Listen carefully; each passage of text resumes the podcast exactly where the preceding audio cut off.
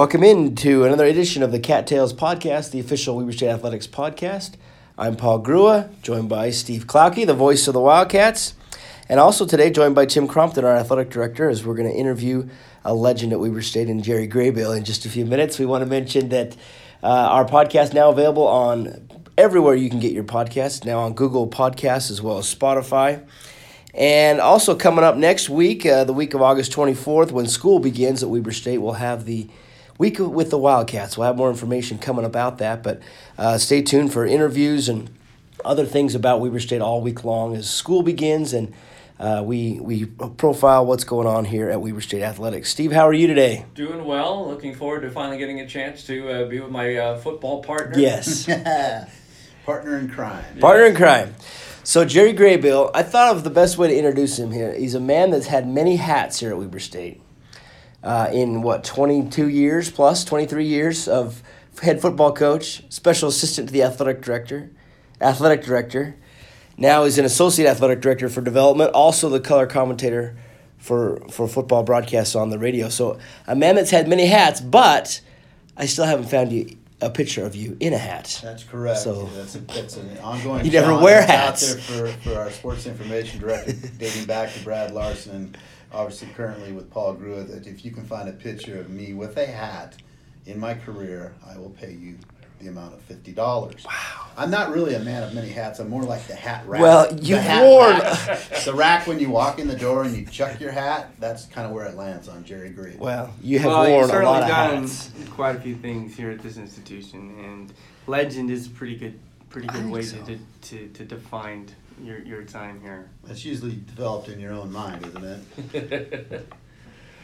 oh wow! Just, I mean, just shut them all up. Yeah. so you've comment? done you've done so many things here. I don't even know where to begin. So how about well, we begin in well, Washington when you were born? Yeah, yeah. I guess uh, actually I was born in Hermiston, Hermiston Oregon, down okay. the Columbia, Columbia, River there, and my father moved us to uh, Walla Walla, Walla when I was five years old. As I'm not even going to give you my birth date, but he uh, he he moved us to Walla Walla so that my older brother Gary, who lives with me now, uh, transplant from Phoenix, Arizona, uh, so he could go to uh, uh, school. To be quite honest, special education.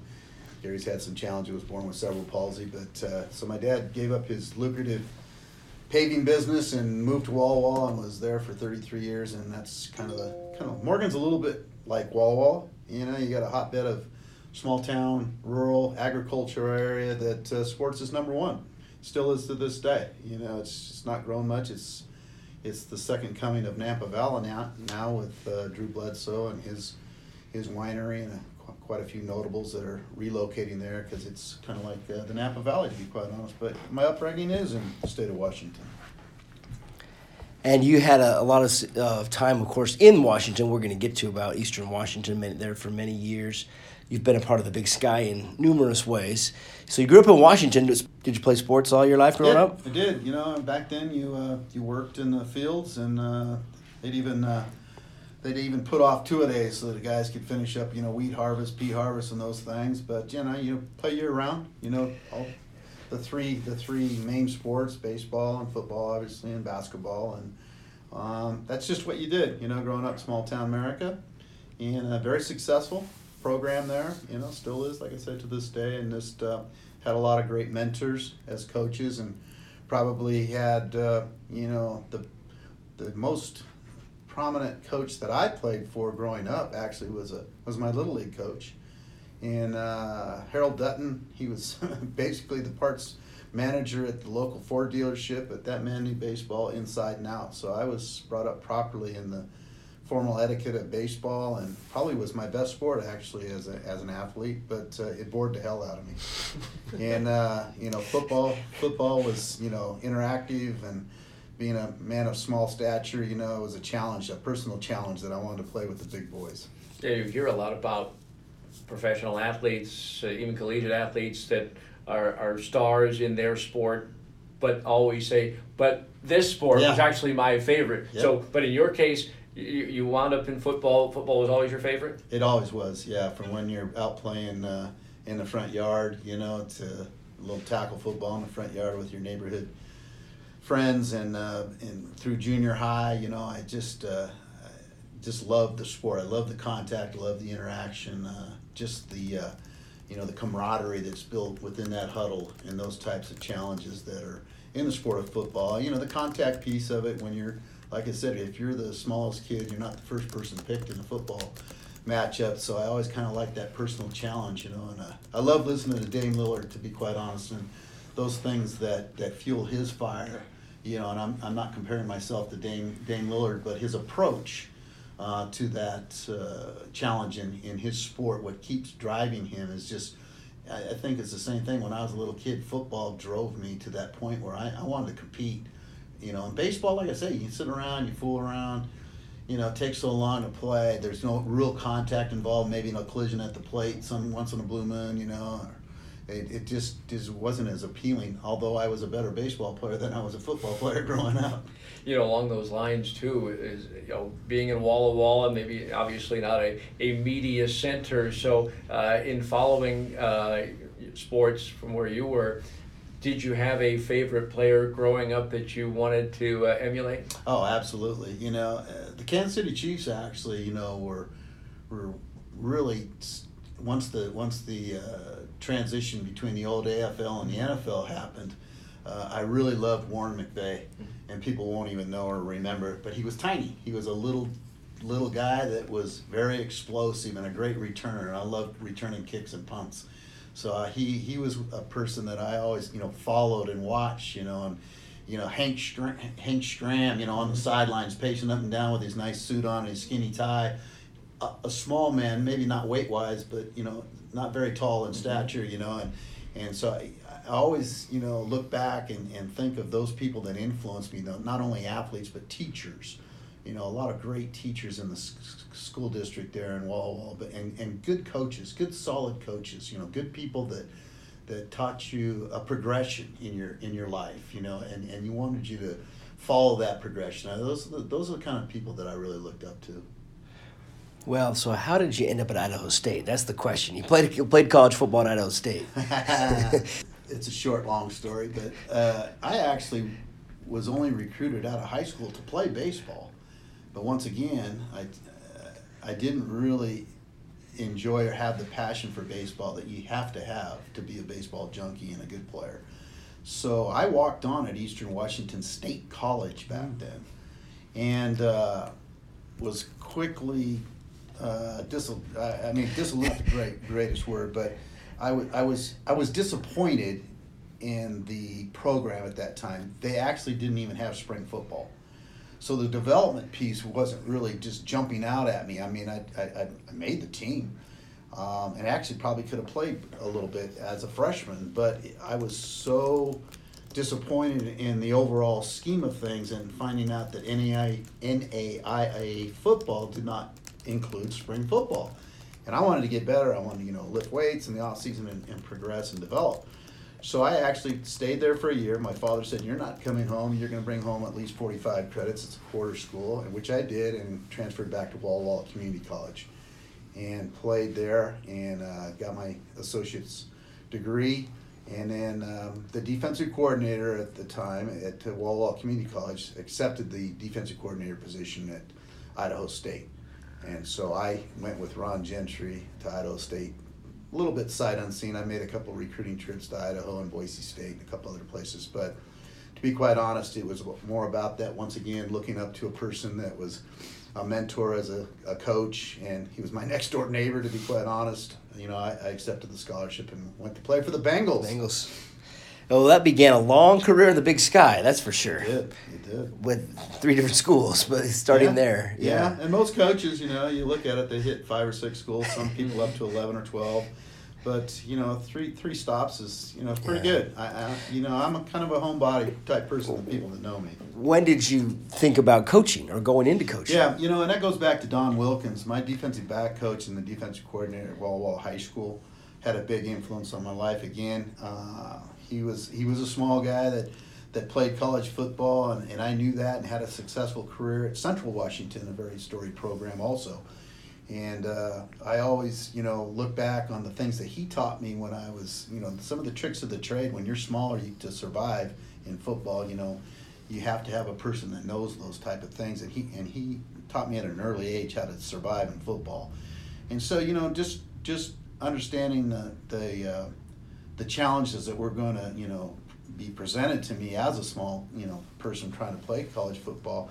Uh, I was looking for that development piece once again. We didn't even lift weights in high school. I mean, you went and lifted pea bales and hay bales, and that's that was your weightlifting back then. You know, or your dad told you to go out and you know work, you know, cut a cord of wood or something like that. You didn't lift weights. Uh, we weren't progressive that way in the you know early '70s. So I didn't finally lift weights until I got to Idaho State. So, but hmm. you know, just that that that piece of the challenge, you know, I, I think in knowing, you know, that that these are these people are teachers, and I really enjoy that. You know, I look at coaches as teachers. They represent the teaching profession in a lot of ways. You know, and I think that's.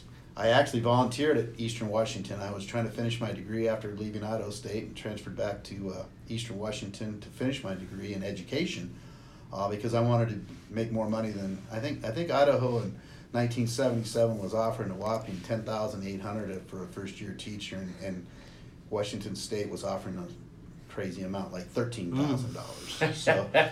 So I went and transferred back there and volunteered that first spring ball for Dick Zornes. They only had two full time coaches, he and Larry. And Tom Mason, a good friend of mine, a colleague that's coached at about 11 or 12 schools. Uh, we both transferred back. He he from Reno and and myself from Idaho State. Volunteered, and after two years of volunteering, we got hired as hourly uh, assistants and was there for 16 years and ran the defense. I thought they were probably going to bury me at Woodward Field someday. How awkward was it when you're just out of school and, and volunteer coach, and then getting the coaching position? from the standpoint that you were only a couple of years older than the guys you were oh. trying to coach. Yeah, that's a challenge, you know, and, and I see it a lot. And uh, Coach Kromp can address this also. There's nothing tougher than trying to be a graduate assistant at the very institution where you played because of that relationship with former players for me, it wasn't a really a, a, big challenge because I mean I was you know coming from Idaho State. Um, there were very few people that didn't even remember me at Walla Walla, you know, high school. And so when, when I went back to Cheney, Washington, and I really didn't know any of the players, and so I could I could kind of carve my own niche and, my, and create my own personality with those with those players. And, and I actually started on the offensive side of the ball. My first full time position was as a wide receiver coach which also helped me in my coaching career because I learned the offensive side of the ball and actually coached uh, as an assistant in the offensive line for a while and then uh, worked with the running backs for a while and then finally made the jump back to my love, you know, the defensive side of the ball and then things kind of just fell into place and, and Dick, Dick created Eastern Washington, there's no doubt. And the administration there supported him through some very lean years. You know, we we we worked with about 25 scholarships compared to the Big Sky, you know, that was fully allotted at that time, and there weren't as many programs fully funded when it came to scholarships, you know, in the in the early 80s. To be quite honest, uh, the Montanas of the world, and a few others maybe, but. Uh, understanding how to be creative with scholarships and, and piecemeal together a football team to create depth and it was just a, a really good experience for me. And you know, next thing you know, you've been there 16 years, you know, and it's kind of like next thing you know, you've been at Weber State 22 years. and uh, it's just, I, I never was, uh, I never anticipated going and, and, and chasing around the country. I, I just really, I'm, I'm ser- I, seriously, I'm pretty much a homebody. And uh, once you get my loyalty, you keep it for a long time. Yeah. So, you know, Eastern Washington at the time was not in the Big Sky, but transitioned into the Big Sky while you were there. So you were there in the 80s and, and a lot of the 90s. And you've told me some stories about some great battles with Weber State, among other teams. Oh, you know, absolutely. all kinds of battles that you had with Jamie Martin days and, yeah. and all those in the yeah, 80s. Jamie Martin, that's one of my favorite stories. So Jamie Martin gets his first start against one of my defenses right here in Stewart Stadium and he threw six picks, I believe, that day, and, and we, we thrashed Weber State pretty good, and we had a really good team that year and a great defense.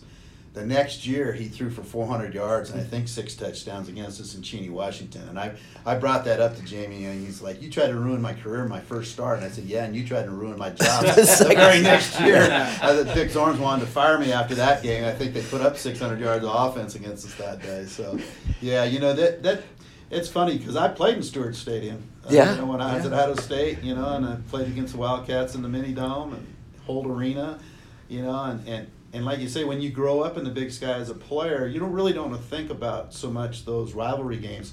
At Eastern, we really didn't have any rivalry games other than Idaho, because when we were an independent, you know, in '85 is the first time we made the playoffs. They're in a great football team that you know uh, beat Idaho. You know, and those are some Dennis Erickson teams. Right. And, you know, Keith Gilbertson and some really quality football. John L. Smith, you know, some quality teams that I coached. But really, they were our only rivals. So when we went to Ogden, Utah, and Roger Ruzek hits a bomb to beat us, you know, we had a pretty good kicker ourselves. Mike Wold hit a 50 plus yarder, and then Ruzek comes back and hits like a 52 yarder with no time on the clock and beats us. Like that was my first understanding of these rivalries within the Big Sky. And I said, well, I played against Weber State. I don't remember them being that good, you know. And, and, and Mike Price had some well, really good yeah, football. I was going to say those '80s, late '80s yes, teams with yes, with the air raid. Price. I mean, Yeah. they were really good, and they, and they were very progressive with the West Coast. Jeff offense. Carlson and Yeah, I played against some, coached against some really good, talented players. So I didn't really develop that taste for the rivals until we became members of the Big Mm-hmm. Sky. And then, you know, and we struggled. We struggled through the early '90s, you know, for a while. And then the '92 team that people really don't even remember had Kurt Schulz on it that played, you know, for I don't know, 10 plus years in the NFL. Was at Buffalo Bills, you know, and, and still lives in Buffalo that class and his team in '92, those those were re- uh, the start of some really good years for for Eastern Washington. Yeah, Well, they- you were back there when uh, they still had green grass. yeah, Oh, yeah, absolutely. You know what? Here's an interesting thing that you know, that, like all good athletic departments, they they polled all former coaches and players when they wanted to introduce the red inferno, the red artificial surface, and, and I know that that poll came back overwhelmingly against putting in that because they're a bunch of old timers like Right. myself. We're traditionalists. You're supposed to play football on green grass, and if it's going to be artificial, it needs to still be green, right? And I think they said, "Be damned, all you guys, you former players. We're going to step up like Boise and throw in that red turf." And I see they just replaced it. they just it. Yes. replaced it. Yes. Yeah, they offered a piece of that. You know, I, I didn't I didn't buy a piece of uh, worn out red carpet. Oh, they were going to give it to you. They, you had to buy it. yeah, no, you had to buy it. Okay. They, they, they need money right now. Uh, what's it like as a as a defensive coach? Coach Hills, similar probably Mm-hmm. path as you. You know, a longtime assistant. He was a defensive coordinator and uh, still is now our defensive coordinator. What what was it about? You played cornerback, Uh-huh. obviously, but what was it about the defensive side that really has been interesting for you as a coach? I think it's the it's the recklessness. To be quite honest, you, you, you have to play with some reckless abandon. The old cliche, you know, play with reckless abandon. You know, well, you do a little bit. I mean, there's structure on defense, and if you can't handle the structure, then you won't get a lot of playing time. But within that structure, you have to have the physical nature of football in you. You've got to go and want to contact people, and and you know, offensive guys are always pretty. They're kind of the prima donnas. They get all the headlines. I heard that about cornerbacks. They, the Yeah, cornerback. Well, yeah, you got to be a little crazy but play cornerback. But but when I played, the forward pass had barely been invented, you know. So if I defended, you know, five passes in a game, that was a, that was a lot of throws. You know, I mean, quarterback Denny at, at, Montana State, they won the national champ. He wore a neck roll. That what does that tell you? They didn't throw about seven passes a game. You know, they handed the ball to Delmar Jones and he ran for hundred yards on everybody. But going back to that, you know, the defensive side, you have to have that mentality. Offense, you know, you you you have to pick and choose. The offensive line, very physical. The rest of them, running back, you see a lot of good running, physical running backs, but quarterbacks, finesse. Wide mm-hmm. receivers, finesse. They ask them to block once in a while, and they usually lose that battle, you know, but they- they're out there to get in the way. You know, so that, that probably that aspect of defense always really, you know, uh, Yeah. created some excitement. It's it's the strategy in, in a game that's the most uh, exhilarating piece of coaching. You know, in, on game day, that little chess match that goes on between a defensive coordinator and an offensive quarter, coordinator. That's what's really exhilarating. I mean, that's what that that's what gives you the rush in, in a game. You know, if I got you, you got me. You know, and you you just the football's changed so much. You know, you see in so many so many numbers exploding when it comes to you know all the run pass option quarter you know quarterbacks that are in the in the game now. That's, they're so athletic. It's really a tough chore on defense to hold somebody down. So I'd really admire what Jay and his defensive staffs have done here. Yeah, not only that, that how the game has changed, but the rules have oh, changed Oh, and how difficult. Yeah. How, that drive you crazy as Oh. a defensive coach Yeah, today. yeah, I, I love watching Lester Hayes and, and, and his counterpart at the other corner when the Oakland you know Raiders had that great defense. And, but you know, I mean, there's a reason he had a nickname like he did, you know, and, and, and they would allow you to actually put your hands on wide receivers and for a full contact piece. And the game's changed dramatically now. And, and I think some of it's to provide more entertainment for the fans. They liked seeing the high scoring games and, and, and a lot of big time plays in a game. As a defensive coordinator, we used to say, hold the other team to five plays that we have the success in those five plays. If you can go three out of five on big time plays, a long ball, you know, a long run, if you can contain those things, you're always going to have a chance to win the ball. It's more like 10 plays now in a game. Mm-hmm. You know, I mean, I mean, it's doubled. If you as a defense can contain 10 big plays in a game, you've probably got a good chance of winning that game. Yeah. But the, the rules, you're right, Steve, they've changed so much to, you know, they I don't want to say handcuff the defense, but seriously, every every new piece of legislation coming out of rules committees and everything, it's always always benefited the offense. You know, and I'm just crying the blues a little bit because back when I played, you know, games were low scoring. Mm-hmm. There's no doubt. Uh, you know, a 13-10 was a, probably a really good football game, but now I mean it's 40 plus points a game. I mean, I'm amazed at the Patrick Mahomes of the world and some of these athletes, you know, I've always loved Aaron Rodgers, how he manages a game, you know, and some of these great quarterbacks, you know, I don't mention Tom Brady because he's he's Tom Brady. Yeah. He is the GOAT, you know, but at the same time, those type of games, you know, you're seeing a lot more of those high scoring games. And I mean, I can't even imagine trying to defend some of the receivers that are in the game now. Well, the Big Sky was known for that too, and still yeah. probably is. But there's so many high scoring games. Look back at the records; some of those games with Eastern were in the '60s, yeah. '60s and '50s. Yeah, you know you what? Know? That's still just like a burn in my saddle. You know, we're when I was coaching at Eastern Washington, we playing this game out here it turns in at the time was the highest scoring game in you know yeah. collegiate football, Division One football. And to be quite honest, it all came down to an onside kick, and and Eastern Washington not securing, and they kicked the ball to our best receiver, and he botched it, and it allowed Alfred Pupunu to score late and to beat us in that game. And of course, the field goals that were involved in all those contests drives me nuts as a defensive coordinator because that really was about a 24-17 game that just exploded on a few of those four or five big time plays, and and unfortunately for Eastern Washington, you know the Wildcats made those plays. Yeah, it's, it's bad for a defensive coach uh, when the point total surpasses the temperature of the field. Yes, oh, I, well, is. how about the year when Coach Mack was played against Jerry Glanville in, in Portland? Oh yeah, 73 68. And the Cats basketball team, I believe. Yeah, against Portland State. Against Portland State. Same score. Same same score. I mean, we're I remember. I'll never forget that. I'm the athletic director. I go down and get Coach Mack after the game, get him over to the post game. He and Jerry Glanville are standing down in the mm. bowels of Civic Stadium. That truly is the bowels of a stadium. I'll vouch for that. Yep.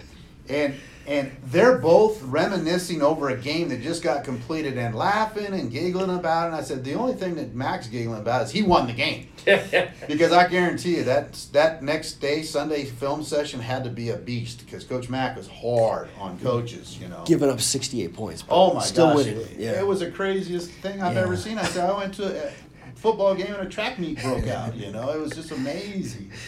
Well, 17 years as an assistant at, at Eastern Washington, nine years as the defense coordinator. coordinator. Mm-hmm. And then all of a sudden, Weber State comes calling. Now, I know John Johnson was at Eastern Washington, right? And then had been hired just before that at, at Weber State as the athletic director with Dutch Belknap, kind of transition there.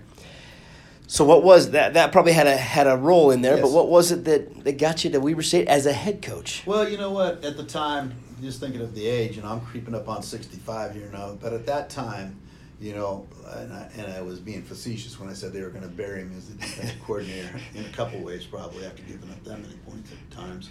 But I think it's that you have an opportunity in your early 40s to be a head coach. And I, you know, I actually reached out to John L. Smith uh, because you know at the time when I was at Eastern, he was he was actually the defensive coordinator at Washington State for Dennis Erickson, those great teams they had there, and. Uh, I asked him, you know, what was it, you know, that you know that appealed to him to be that. He goes, you're only going to get one chance in your life, and and you're probably either going to make a decision if that's your career track that you got to jump in and take it. Now, is what at that time was Weber State the best football job in the conference? Probably not, but it was also my time, you know, in the sun to to make that move and go for it, and I did you know, and uh, and I'll never regret the, the fact that I had my chance to be a head coach. I didn't win enough football games as a head coach, you know, and that and that's the nature of the beast. But um, I really enjoyed the challenge of being a, a head coach.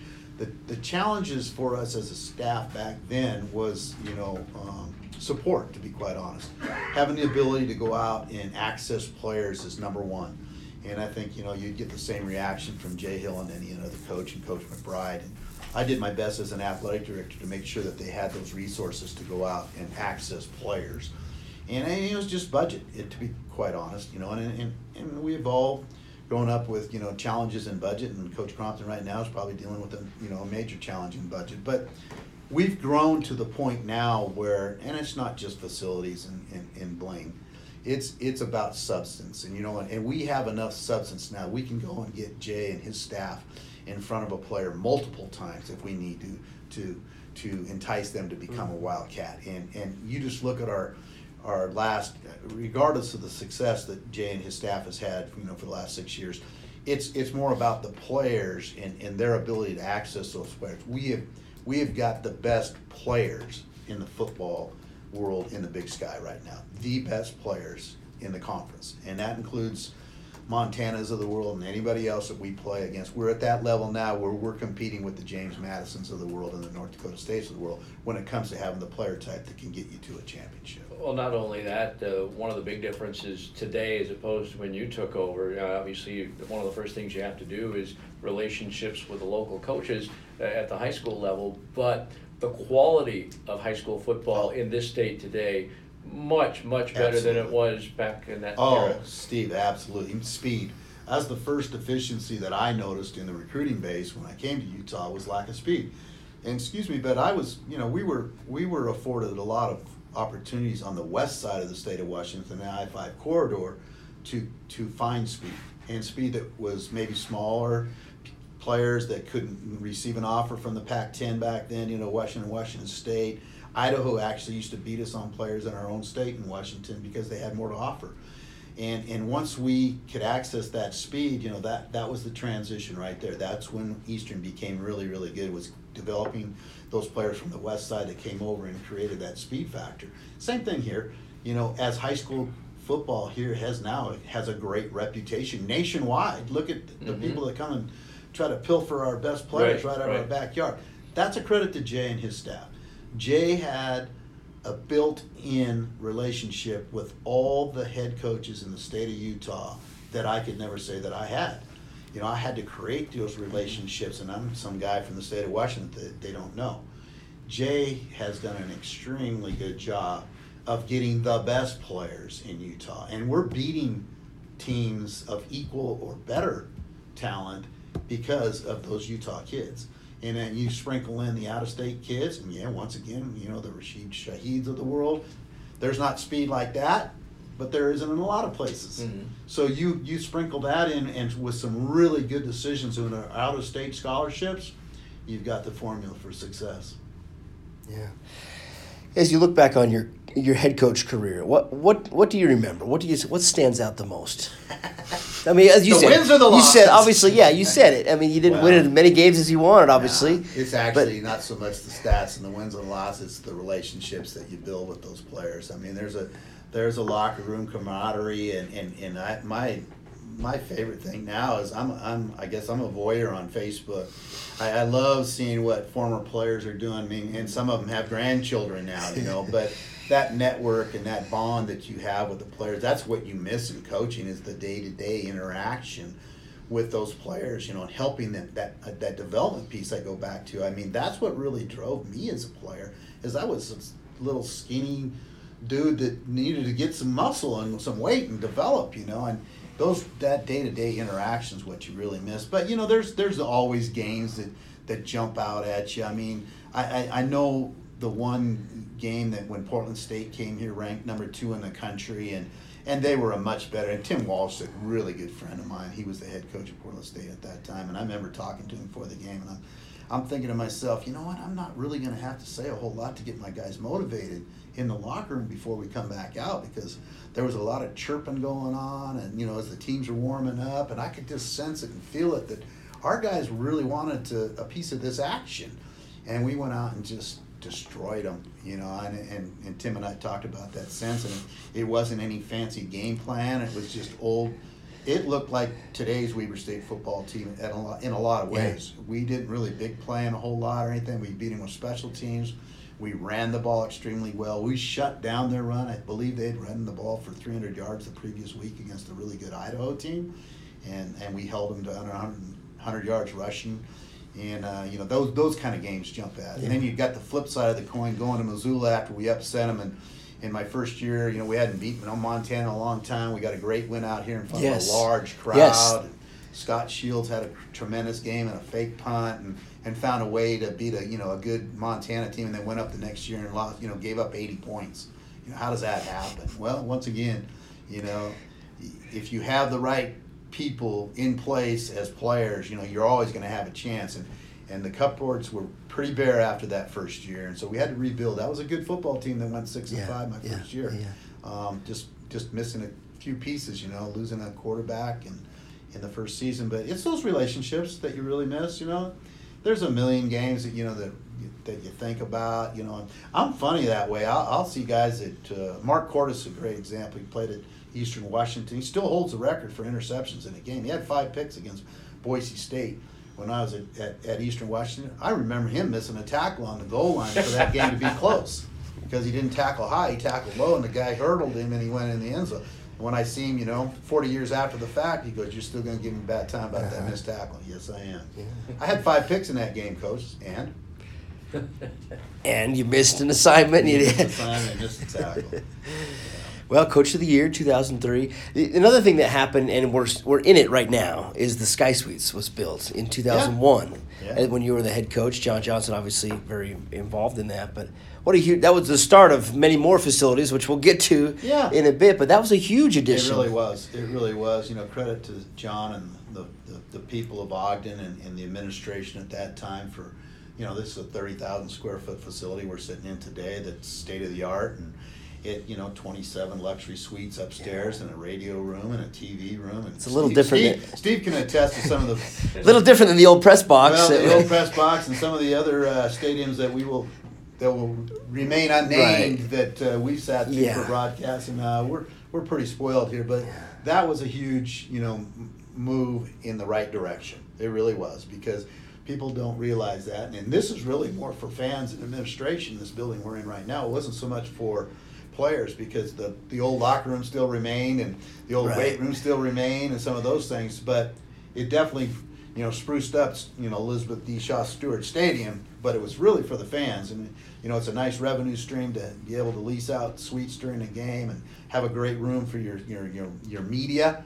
You know, the media's spoiled here. I mean, you guys put on a great spread every game so that I can remember. And they get fed well, and they have great friendly confines, all those good things. But in addition to that, going back to the development piece, how do you move the needle and get your players better in all sports?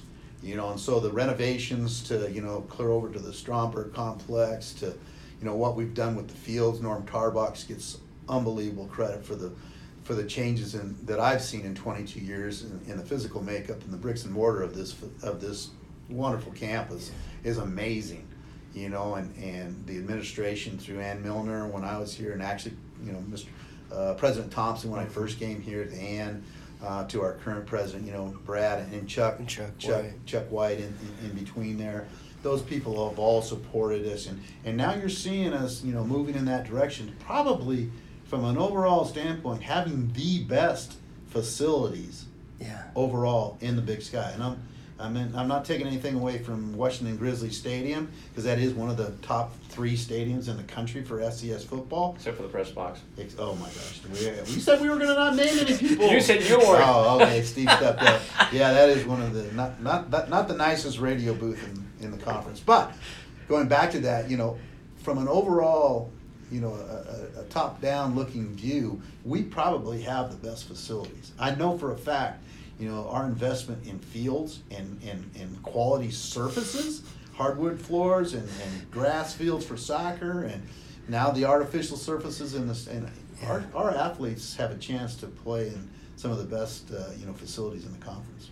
What about your transition, the changes decided to be made as far as you being the head football coach, but yet you it, then it shifts into administration. It's not often a coach uh, uh, has his tenure end and stays with the same school. Yeah, I'll never forget Coach Mack. You know, he, he, he, he, he follows me after my coaching career, and then I end up becoming the athletic director, and he and I having a, a discussion or a difference in opinion on something. I said I had to remind him, I am your boss. He laughed. He thought that was the funniest thing ever.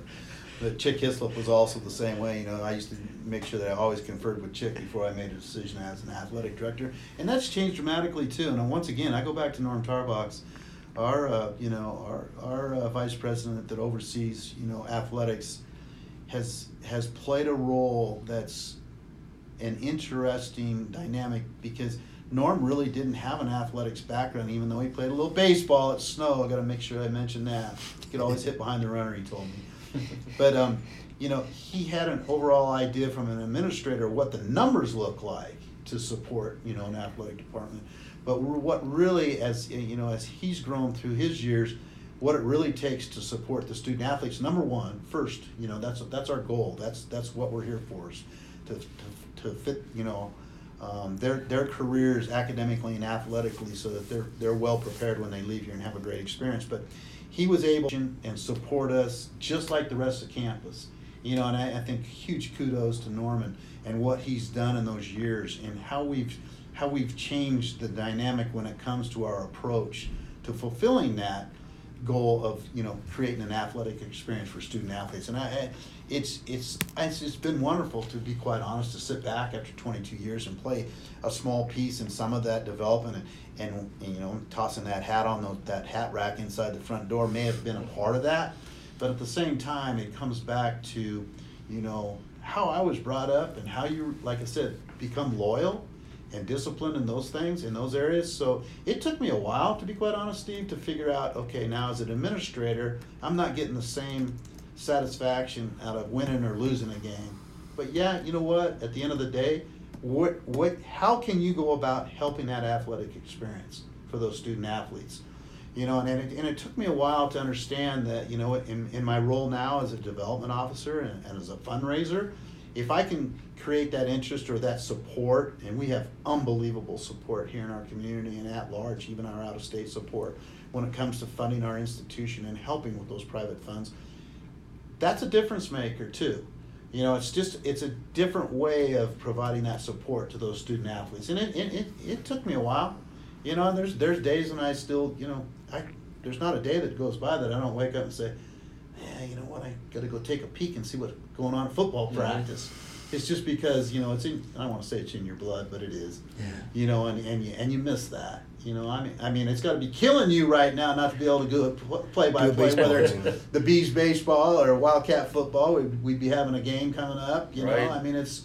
Last one was I can't March even, 11th, I can't even imagine. Yeah, yeah, I mean, I sit there in amazement how you paint the picture as it is, and just try to stay out of your way. But at the same time, it's it's in your blood. I mean, you don't you became probably a broadcaster because of listening to Chick Hearn or somebody. I don't know. Jack Brickhouse. Yeah. There we go. See. See, so well, my first year, so first or second year, you this was when you transitioned. I guess is one way to put it, right?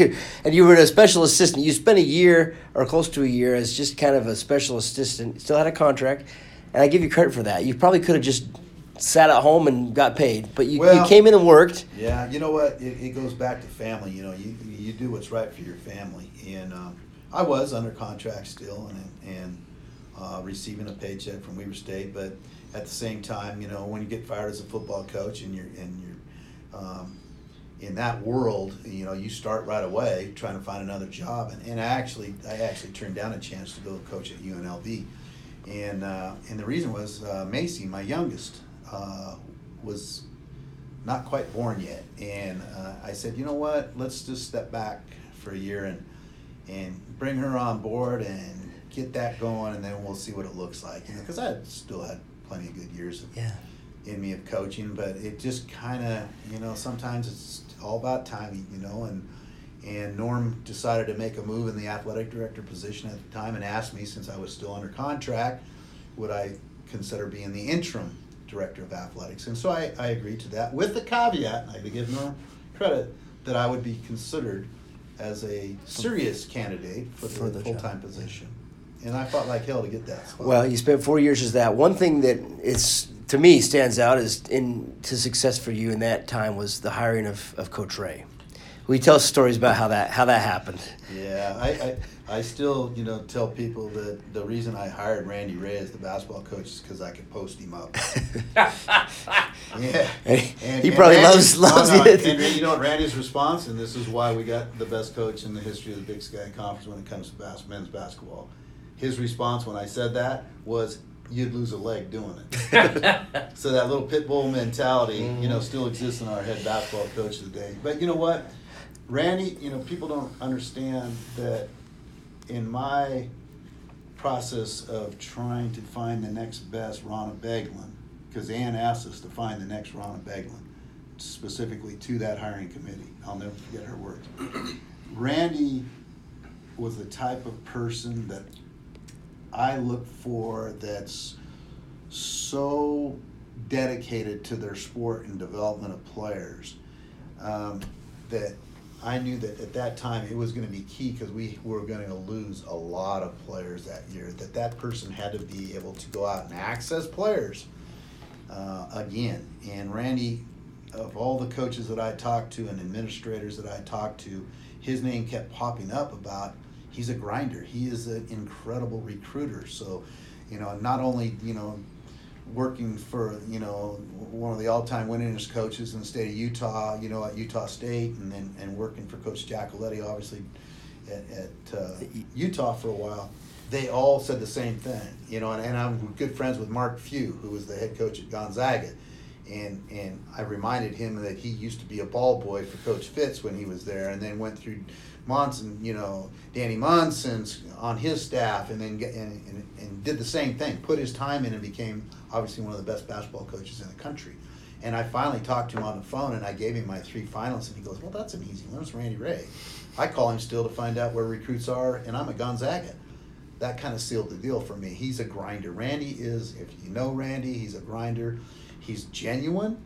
He's very disciplined. He does it his way. He creates great citizens post basketball careers because he insists that you know they they they follow the regimen that's going to get them and make them successful at the end of their careers. So, yeah, I got that one yeah. right as an athletic director. I, I, give myself credit for that. That's one of the, the hard things, I'm sure. Though it was, I mean, that's a especially with you know basketball was traditionally, obviously, historically, well, how about our premier sport. Right across the table, who do you yeah. think hired him? Uh, you know, Tim, and Tim, we had we had dual head coaches at that time. You know, we yeah. had Tommy and and Lynn and Lynn yeah. co-fed and, and great coaches. And Tim had been, you know, kind of started out as an assistant there, and and not only did I was smart enough to you know to hand the reins to him when Lynn decided to retire, and and kept Tommy around for a while to help him. You know, and and uh, and then you know, it, Tim is the first coach other than a men's basketball or football coach that received a multi-year contract. And a lot of people are like, "What the heck's that got to do with anything?" It, it has a lot to do with it. It's a, it's a statement again that you're you're going to reward people for staying the course, being successful, hard work, all those types of things. And you know now it's the norm for us. You know, and uh, that's not a play on yeah. Norm Tarbox, but it is. It's it's something that we have incentives for our coaches in place now where they can say, you know what, I'm being rewarded for all this hard work I'm putting in.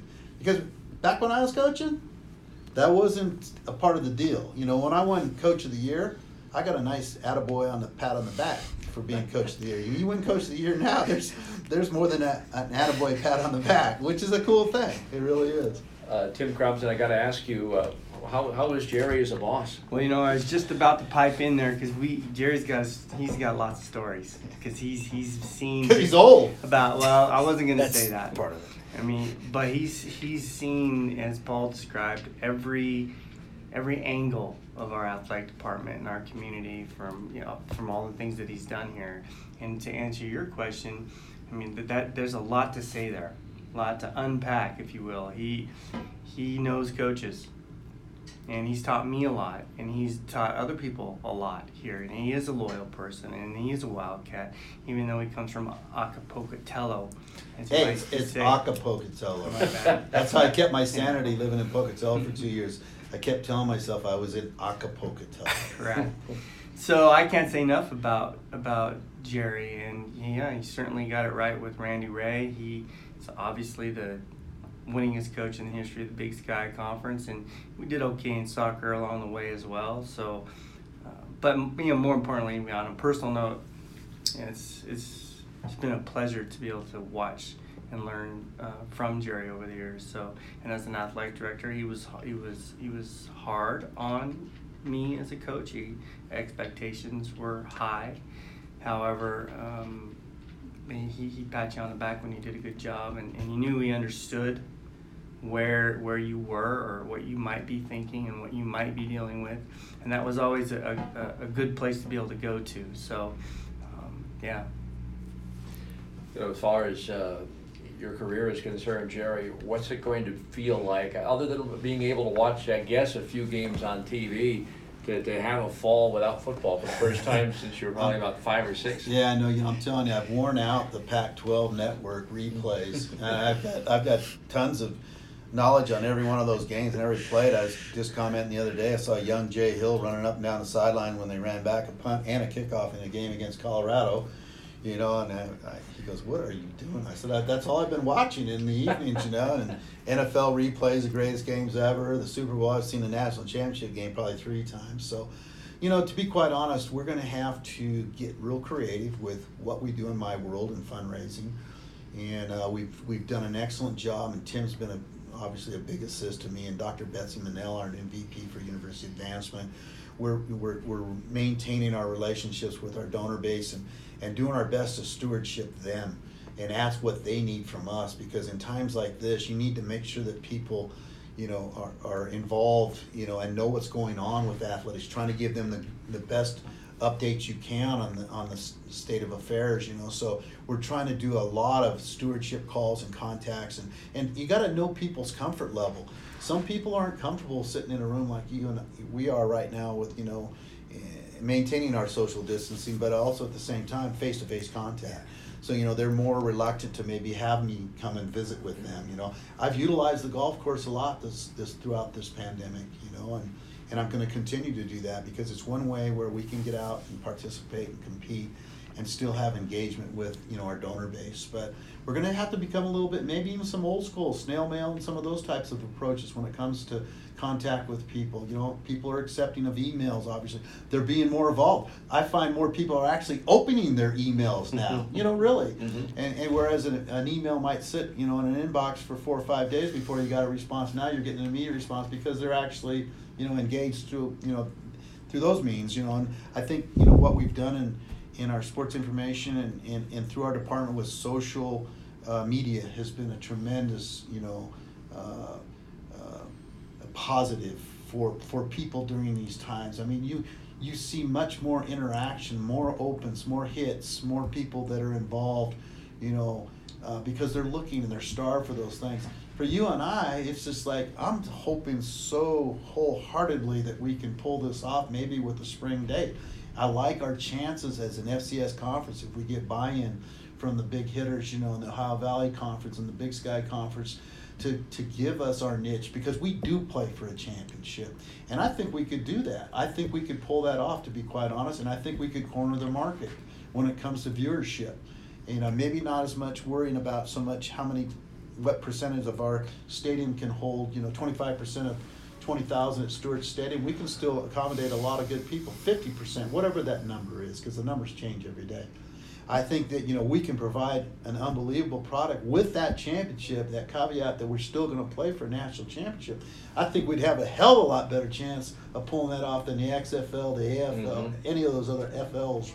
You know, they've come and gone. to be quite honest, you know, I think I think it could be a really cool thing. I don't think people realize how hard he works at what he does. A lot of times uh, on a game day for football, uh, I won't see him uh, until it's time to go on the air. And then after our first opening segment, I don't need Jerry again until the until kickoff, and you're out there schmoozing still and, yeah. and, and, doing what you have to do to, yeah. to help try to, to raise funds. I mean, you, yeah. you do such a good job with that, with the exception of not bringing back the good food in Nevada right. last year. yeah, I missed the boat on that, boy. The last uh, I paid the price for not hitting. That. I had I had an opportunity to access some really quality food for Steve and I in the pregame, and I get back to the press box and I'm ready to eat with Steve before we go on the air, and there is no such thing as any press box mm. food in Nevada.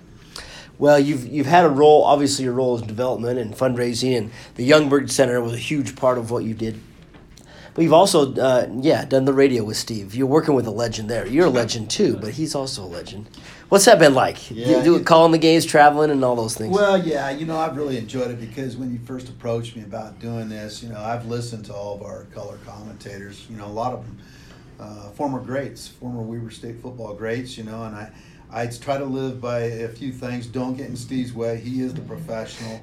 Uh, less is better a lot of times, you know, don't get over analytical. You know, Steve's been a great mentor for me, you know, and I don't have full command of the English language. I, am pretty quick when it comes to, to responding to his, uh, you know, his corny jokes because he pulls them off, you know, repeatedly. but I, I really enjoy the interaction during a game because we try to provide a perspective, at least as a color commentator, of what the fan can't see because they're not there in person. And you know, Steve's wonderful at doing, you know, painting that picture, I call it. But it's it's less is better for fans a lot of times. If I get too technical because I watch the game maybe a little differently than than than most people, I'm not just following the ball all the time. It's nice though because it usually comes to fruition with the call, the actual call. You know, I can anticipate Josh Davis. I, I, I saw that long run at the point of contact. He's gone. He's gone. And yep. So I started saying that a little bit, and I, and I hate to interrupt Steve on that because he's trying. He's to the twenty. He's to the thirty. He's but he's he, he was gone clear back at the ten when I saw it, mm-hmm. you know. So you try not to do that, you know. You know, don't overstep your bounds. But it's been great because I see a whole different side of of a game because I'm amazed at how, how many spots you have to give to to you know your supporters, you know the add-ins, all those types of things. So he does allow me to run out after we get done with the, you know before the game even starts like i can so i can do my real job which is go and visit all of our, our supporters in, in their suites and, and get a chance and get some touch points with those people and then get back on the air and, and get ready to go. Well there's a couple of things about what jerry does that i, I really appreciate. One is the fact that he has the trust of the coaching staff and, and head coach jay hill. He'll check in on practice a couple of times, and, and they'll give him some tidbits that uh, yeah. help in, in the preparation for the game. And also, it's it's back like he's a, a, another coach up in the up in the press box. Saying he sees the field a completely different way than I do. Yeah, you know what, and and I learned a long time ago after listening to. I, I used to listen to Chick Hearn, and I'm a Dodger. I hate to, you know, I have to admit that I'm a Dodger fan I know that didn't sit well with Steve, but when I was a kid growing up, you could actually drive up on the side of the Blue Mountains outside of Walla Walla, and you were either getting the San Francisco broadcast or even Southern California. So, I mean, can imagine, you know, there was there was guys that listened and were big Giants fans, or or you were with the group that wanted to listen to the Dodgers.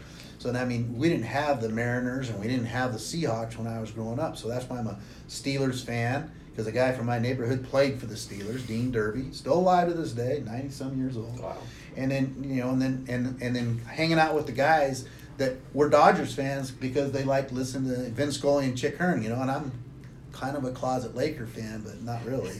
I'm more of a, you know, I'm a number one Portland Trailblazer fan, not yes. because of one person, but and I love the Utah Jazz because it's our home state, so you got to support them. But just you know, he- hearing Steve's stories are a lot, hell of a lot more interesting than my coaching stories. you two are great together. I, I know we've taken too much of your time. Just to wrap it up, I mentioned the the Youngberg Center. You talked about the facility here with this the Sky Suites, but boy, that Youngberg Center, multi-million dollars that took years. And Coach Hill has it in his office still. The draw, the first drawing that yeah. he kind of envisioned, and yeah, you worked with him and all that. And yeah, it was fun you know, getting getting a, a, wish list from a coach is one thing, and then being able to to bring that wish list to fruition is another. But the the, the support of the administration uh, to go out and pursue those type of funds is number one.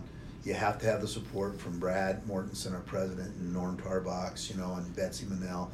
And we have that go to, that green light to go to and approach those people that have the resources to support it. So those names, you know, you got Rory and Barbara Youngberg, yeah. wonderful people, and, and Rory's a graduate of the University of Utah. And, but they truly bleed purple and they support like most people that you know, they support their community their their university and their community and their backyard roy doesn't miss a game you know and hasn't missed a game he's creeping up there i don't want to blow him up but he's in, he's in his 90s and so is barbara you know and they're wonderful people and and and the other names. You know, the Stewart Education Foundation has been a long time. The family members of that education foundation have supported this whole campus, yeah. not just athletics. Obviously, across this campus, you see those prominent names, you know, on, on, on buildings. It's not just the names on buildings; it's the underlying support that people don't really realize, you know. And, and we've got former we've got former student athletes sometimes that aren't egocentric, so you don't see their yeah. name on a on a facility. The Sarks boys. The Sarks boys, among, you know, yeah. and, and and that's a that's that's a you know there's only one way to say it. Roger Trincaro, who's yeah. the 68, 1968, was an All-American middle linebacker. He generated the support amongst his his teammates, and, and they're lovingly and commonly referred to as the Sarks boys. That is the gateway to the north. Yeah. You know, and then you know the Marquardt family has prominently been helping us. You know, and Bob Marquardt, when he passed away, was one of the first large donors to Coach Mack and his yeah. successful career, and his wife Annette and her husband Larry Kimball have been longtime supporter, and Nancy Bankin. Nancy Bankin and her husband Jack go way back, you know, to being one of the original uh, donors, you know, to support the athletic program, and Nancy's maintained that giving, and that's why it's the Nancy, you know, Jack and Nancy Bankin Hall of Fame Plaza. You know, those people that that uh, you know have supported us over the years made that happen. Without their support and the numerous other namings within that building, they're all former players. You know, and, and yeah. you love to see former players that say, going back to our job is to support the student athlete experience. Those people had such a great experience that they're willing to give back and pay it forward. Yeah, it's remarkable though, and every time I still walk in there, I think, wow, look yeah, how. I think it's about come. time for Steve and I to be able to do a production game. You could do it from, from that right side. over there in the heart. It'd be a yeah. different view and a different perspective. It may not have enough elevation that we would need. Well, you've done games in different places. That's we won't true. mention any that That's might be true. worse. so another chapter yeah, in the book exactly. there. I mean, that Cal Poly experience was one of the all-time and uh, maybe we won't share that with the with the uh, listeners. One today, word: sunburn. Yeah, that's right. Yeah, both of us are challenged when it comes to uh, sunburns. When we're all there, yes. we're all there. Follically yeah, follically challenged. Yes, follically challenged. Well, well I'll, I'll, let everybody else uh, wrap it up too, but I I just think uh, you know you and I've been together a long time here at Weber State and. Um, like I said, I go into that building and think, wow, look at the changes. And just to think, the many hats that you've worn, lit- figuratively, I guess, not literally, right? But the many hats you've worn and the changes you've seen at Weber State yeah. in this time. It's well, the campus. I mean, it starts clear down on, on you know Harrison. You know, when you enter and just from some silly thing like a, a, a roundabout. I mean, Norm had the vision to put in roundabouts to keep the circulation of traffic on this on this campus what it is today. Because I, I remember, I mean, there's so many checkpoints back in the day to try to get on campus. I mean, just something as simple as that, and then you once you once you step on campus, the changes on campus are just amazing. I mean, our, our science building, are you kidding me? Yeah. That rivals anything in the yeah. country. I mean, that is just, Tracy Hall is amazing. And, you know, and, and we're at the top. We're up here. You know, we're the we're looking down on the rest of campus as we speak today, and, and having an addition like the Youngberg Center makes us better as an overall department. Because it's not just football that benefits from that facility. You know, that weight room is state of the art. I mean, you're talking about a 10,000 square foot weight room that all 400 of our student athletes can access on a daily basis to get better. You know, and that's that's all part of it. Well, we can't wait for some games, right? Exactly. You, see you two back together on the in the booth. I look forward to it. Uh, uh, Jerry, the only only analyst that I've had here in football that stayed with me for more than one year. Ooh, well, wow. I don't know what that means, wow. Steve. wow. Well, I, t- I asked for the contract when I came here, but I didn't see one yet. Maybe we need to sign that up before I leave today. But I've enjoyed working with Steve. I mean, he has a like I say a unique perspective on calling all sport.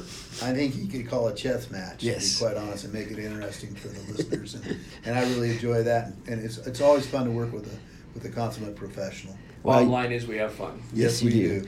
do. Tim summed it up earlier too. I don't know. You don't like to take credit, but there's a lot of things that we have here that you deserve a lot of credit for for your time that you've spent here. So well, I appreciate that. You stay at any one place long enough, you, will make a dent, even if it's in a bumper once in a while. You'll be remembered for something at least, yeah, right? Absolutely. Yeah. Catch me with a hat on someday. I, I think I sent a picture to you when I was golfing with. Well, uh, you had no choice but I to wear no a hat. To wear yeah. a hat because I forgot my umbrella to, to save my head and my clubs. So that may be the only picture of me with a hat on in existence. Tim will let you have the last word, but you kind of summed it up. But he uh, he definitely does deserve a lot more credit than he probably says. Well, I think that goes without saying. He does a lot of things behind the scenes, like I mentioned. But to me personally, it's it's uh, it's a pleasure to have him working in our department and have these two working the games together. Hopefully, we'll get back to those games sooner than later. I mean, um, and that's always a question on a daily basis in, in, all athletic departments across the country right now. But it's a pleasure to have you guys here today. That's there's no doubt about that. So thank you very much. All right, thanks Jerry Jerry Graybeal for joining us on the Cattails podcast, and Steve will be back for more soon. And uh, in the meantime, of course, go Wildcats! Go Wildcats! Go Wildcats!